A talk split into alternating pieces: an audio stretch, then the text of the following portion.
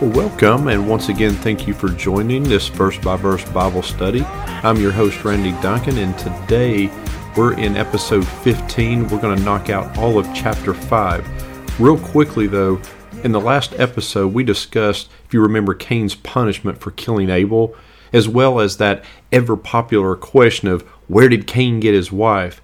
And we mentioned a couple of different possibilities. Now, chapter 5 is a chapter here that many people, even if you're reading through the book of Genesis, a lot of times you'll just quickly skim over, or some people just skip this one entirely because it really is just a, a list of people and their ages and their descendants. And so some people take the kind of the perspective of, hey, look, yeah, you know, nothing important to see here, move on, and then they skip on over to chapter 6. However, there's plenty of worthwhile discussions that come from this chapter. So, with that being said, let's take a look at chapter 5, maybe with a fresh set of eyes, and see what we can learn. In the first two verses in chapter 5 read, This is the book of the generations of Adam. When God created man, he made him in the likeness of God. Male and female he created them, and he blessed them, and he named them man when they were created. So the first two verses here are just really a, a, quick summary, reminding us that God created man in his own image. Now, I'm not going to go over or rehash this material again right here. Look, if you're interested um, and have not listened to that material yet, you can find it in, I think, episode 7 and 8, where I discussed creation day 6 and God's creation of Adam and Eve. But I will point out one thing here in the first verse. It reminds us, yet again, that man was created in the image of God. And we discussed what that means in that earlier episode. And so, if you believe that Adam and Eve were the only two people on the planet in the beginning, it also reminds us that we're all related. All of us. We're all related by Adam and Eve, and we're all created in the image of God. And it doesn't matter where you're from. Doesn't matter how light or how dark your skin is. Doesn't matter what language you speak everyone is ultimately related, and everyone has inherent worth and value because everyone is made in the image of God. And it is truly astounding to me personally, to be honest, that some people have yet to figure that out. Maybe we should all spend a little bit more time in God's Word and a little less time listening to what the world and social media and the news outlets want us to believe. But I want to quickly move into what is the primary theme of chapter 5 here, which is to trace the line of descendants from Adam to Noah. Notice how verse 1 begins here that this is the book of the generations of Adam. Now, this expression occurs only one other time in all of Scripture, and that is in the very first verse of the New Testament, in Matthew 1 1, where it reads, The book of the generation of Jesus Christ. So we see this expression in relation only to the first Adam and the last Adam. Did you know that? Be honest. Were you aware that the first 17 verses of the New Testament do nothing other than lay out the genealogy of Jesus Christ? Remember that God promised Adam and Eve that one of their descendants would defeat Satan, and as history unfolds, God would reveal more and more of his plan of redemption and he would begin to, to zero in on exactly which line and through whom the Messiah would come. And eventually, we learn that the Savior would descend from Abraham and eventually through the line of David. And the genealogy of Jesus demonstrates that he was a descendant from the line foretold by God, and together with many other prophecies, demonstrates that he was in fact the Messiah, the promised Savior. Verses 3, 4, and 5 read and when Adam had lived a 130 years, he fathered a son in his own likeness, after his image, and named him Seth. The days of Adam after he fathered Seth were 800 years, and he had other sons and daughters. Thus all the days that Adam lived were 930 years, and he died. So, this is the first of nine or ten very similar sets of verses that lay out the line of descendants from Adam to Seth and ends at Noah. But this line of descendants that begins with Adam and Seth and on to Noah will ultimately end with Jesus. And each set of verses lays out the name, the age, how many years they lived after the birth of the Son, the acknowledgement of other children, and then their total lifespan. So, knowing how these verses are going to be laid out, let me quickly read through several of them and then we'll go back and, and talk about that. And I'll begin with verse 6. And when Seth had lived 105 years, he fathered Enosh. Seth lived after he had fathered Enosh 807 years, and he had other sons and daughters. Thus all the days of Seth were 912 years, and he died. And when Enosh had lived 90 years, he fathered Kenan. Enosh lived after he fathered Kenan 815 years. He had other sons and daughters. Thus all the days of Enosh were 905 years, and he died.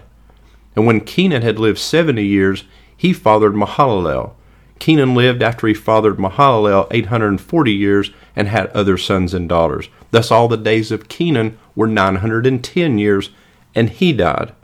And when Mahalalel had lived 65 years, he fathered Jared or Yared.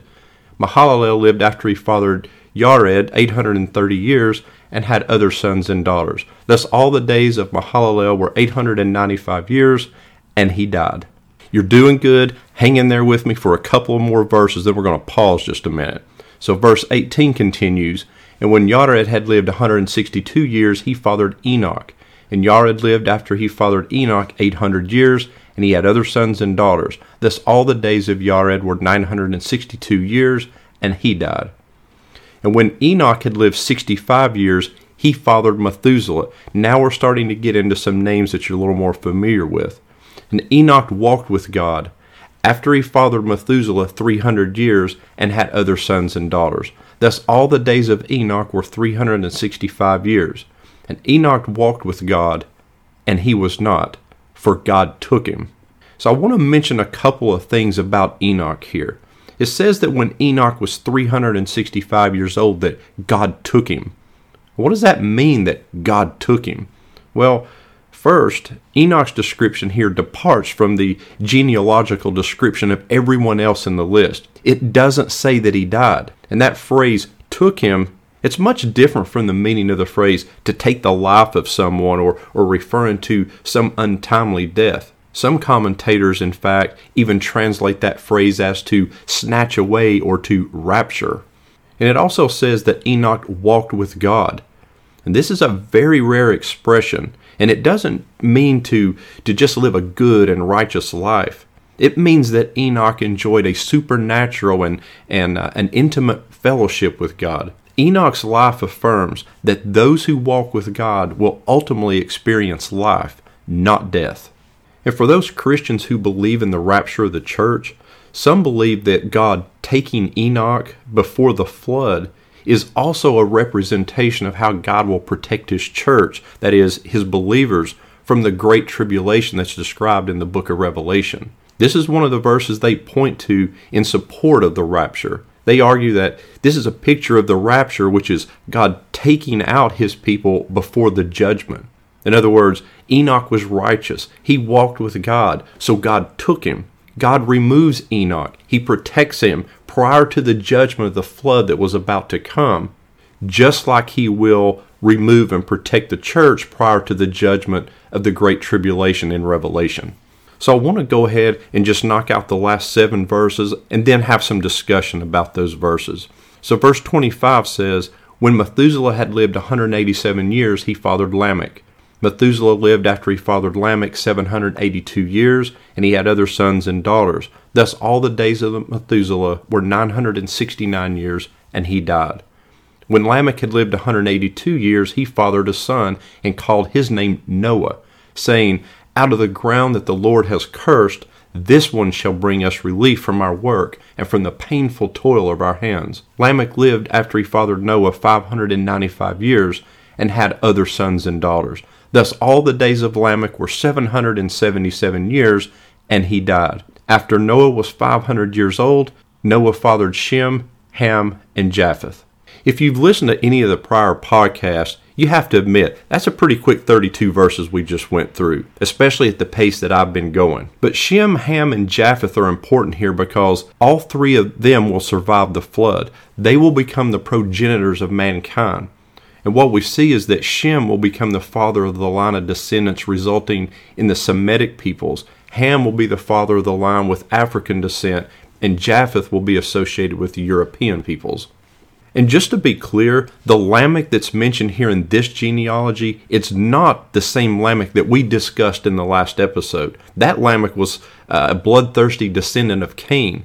This is a different Lamech who was a descendant of Seth and the father of Noah. And Noah is going to be the central figure over the next few chapters as we start to discuss the ark and the flood.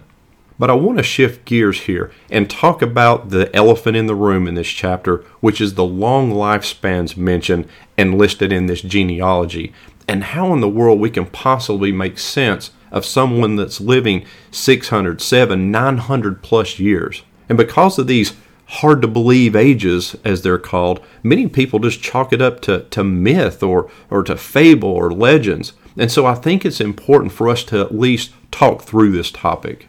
And when we're looking at these long lifespans that are described, it seems like we have at least three different ways to approach these long ages. One is to see these numbers as symbolic or poetic in nature. Another way is to explore the possibility that the people back then measured years differently than we do now.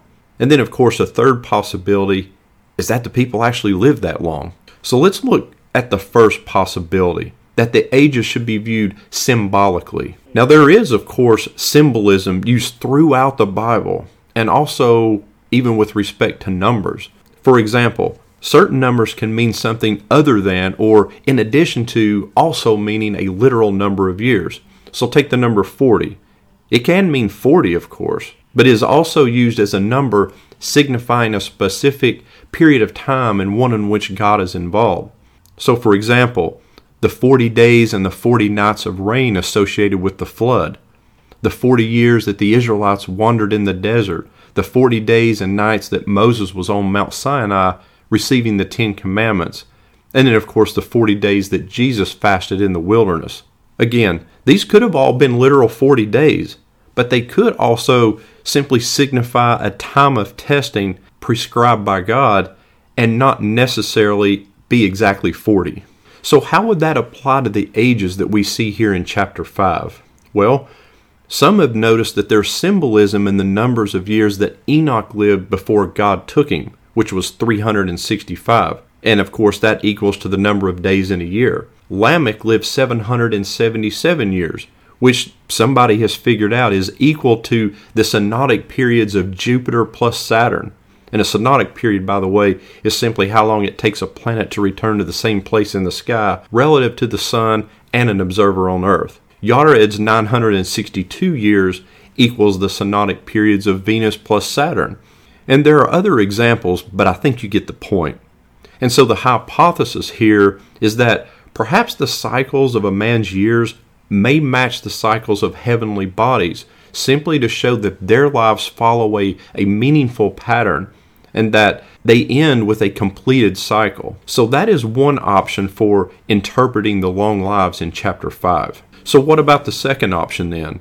Well, what about, you know, the option that people in ancient days counted years differently than we do today? Maybe they used the lunar cycle, you know, the cycle of the moon to measure a year rather than a solar cycle or using the sun. Well, the problem there is that there's really just no evidence that people from ancient times counted time differently than we do.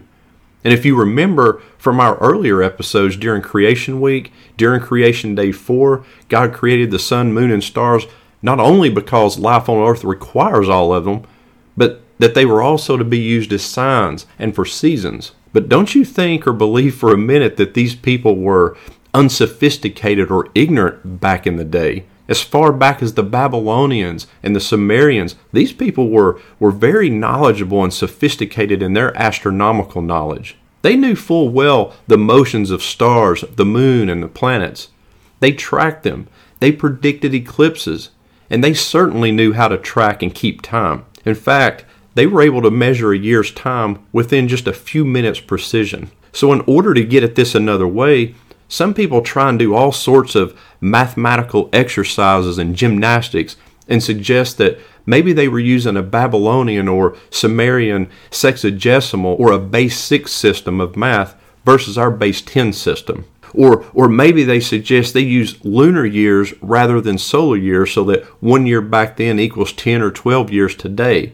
then it would make the lifespans very comparable to what we see today. The problem is when you do that and you apply it to the genealogies and the lifespans that we read in chapter 5, you get all sorts of weird things, like men fathering children when they're like 5 or 6 years old. So the bottom line is that math simply doesn't work. So, what about then the third option? That people actually lived as long as it's recorded in Scripture.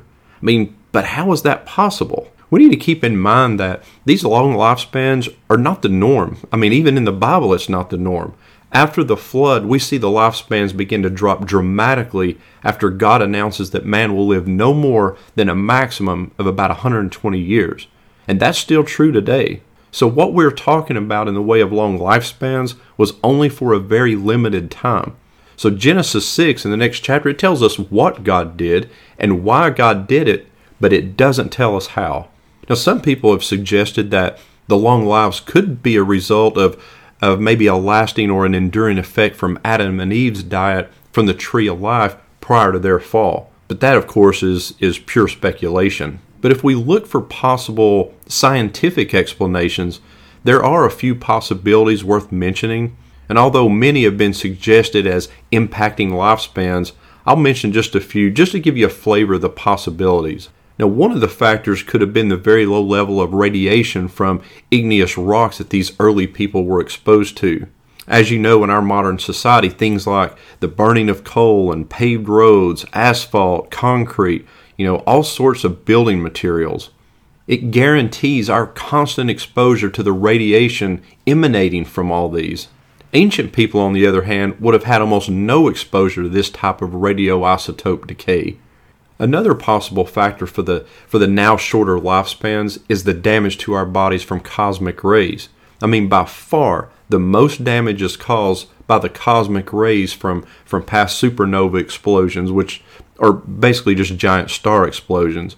But these, along with pulsars, they produce by far the deadliest radiation. And there have been teams of astronomers from various countries that have identified a past supernova explosion occurring at the right distance and the right period in human history that would have reached Earth shortly after the flood. So God may have used this, you know, in part at least, to shorten the lifespan shortly after the flood. And the last one I'll touch on, without going into a biology lesson here, another potential factor uh, are the telomeres in our genes. Now, think of telomeres as the timekeepers of a cell's life. And each time a cell divides, you know, it copies its chromosome's DNA. And the telomeres signal the end of that copying process. But with each cell division, they grow shorter and shorter and they eventually disappear. Think of it sort of like a candle wick that just gradually shortens as it's burned. Eventually, cells are unable to replicate, the damaged cells can't be replaced, and death is the eventual result. And guess what causes telomeres to shorten at different rates? Exposure to UV light. There's actually a lot of research going on in this area right now. In fact, in my office, I have a Time magazine from February of 2015 and on the cover is a is a picture of this beautiful baby, this Gerber baby, and and the cover of the magazine reads, "This baby could live to be 142 years old." And it's interesting that nobody really questions that. And if we have the ability to potentially increase lifespans, don't you think God could have done the same? I mean, I've mentioned a few factors, but there are several others. And the truth is, there are simply some things that we don't yet know or fully understand. I mean, no one knows exactly how God regulated human lifespans. That truth remains shrouded in mystery for the time being. At the end of the day, all we can do is consider some reasonable, plausible explanations for the long lifespans. But as long as some reasonable scenarios exist, we can't just dismiss the truthfulness of the account and chalk it up to myth, or even allow others to do so unchallenged. And we're going to see another example of that in the next episode when we are introduced to and have a discussion around the Nephilim. And if you've never heard of the Nephilim, believe me, you don't want to miss this next episode. But until next time, remember one thing about the list of the genealogy here in chapter 5. Even though they lived for a very long time, with the exception of Enoch, what else did they all have in common? They all died. And the last time I checked, unless Christ comes back before then, so will all of us. That's right. None of us are getting out of this thing alive. And the sobering part is you have no idea when it's your turn. And it doesn't matter whether you live to be 59 or 959. You're going to look back and say that you can't believe how fast it went by. It will be upon you like a thief in the night. You think about how many people every day before they walk out the door tell their family goodbye, love you, see you later, and then they never walk back through that door again. They had no idea that today would be their last day. So I encourage you to take advantage of the time that you've been given while you still have the ability to do so and consider the truth claims of Jesus. You know, Socrates said that the unexamined life is not worth living. And I think he was right. And many people today are just too busy or, uh, frankly, uh, maybe just not interested in thinking about the eternal and everlasting matters. Too many of us are allowing the urgent to get in the way of the important. But at some point, you need to pause and seriously consider the truth claims of Christianity. I mean, there is no other worldview, no other ism or philosophy, no scientific theory, no other religion that explains all of the data of human history like Christianity does. If you're listening to this podcast and you're not a Christian, I pray that you just seriously, not superficially, but seriously consider taking another look and realize that simply having the knowledge that's not enough. The Bible teaches us in James 2:19 that you believe that God is one, you do well. Even the demons believe and shudder. In other words, even the demons believe. Even demons have correct knowledge, but that isn't doing them any good because knowledge alone won't save you. You must exercise trust in Jesus for what He has done for you to pay the price for your sin. And if you're listening to this podcast and you are a Christian, I pray that you would recommit to your faith, to take it a little more seriously, Spend a little bit more time in prayer and study and, and realize who it is that you represent when you claim to be a Christian. God told us in Exodus 20, verse 7, You shall not take the name of the Lord your God in vain. that doesn't have anything to do with cursing and saying GD. It's about ambassadorship and representing Him to the world and realizing whose banner you're claiming to carry. And for all of us, I pray that we would heed the words of Socrates and examine our lives. But more importantly, that we would heed the words of God in Psalm 46:10, which say, "Be still and know that I am God." As always, thank you so much for listening. Thank you for hanging in there through a list of genealogies that I know you'd rather skip the page on many times. And I hope you'll join me in the next episode for our discussion of the Nephilim. And until then, God bless.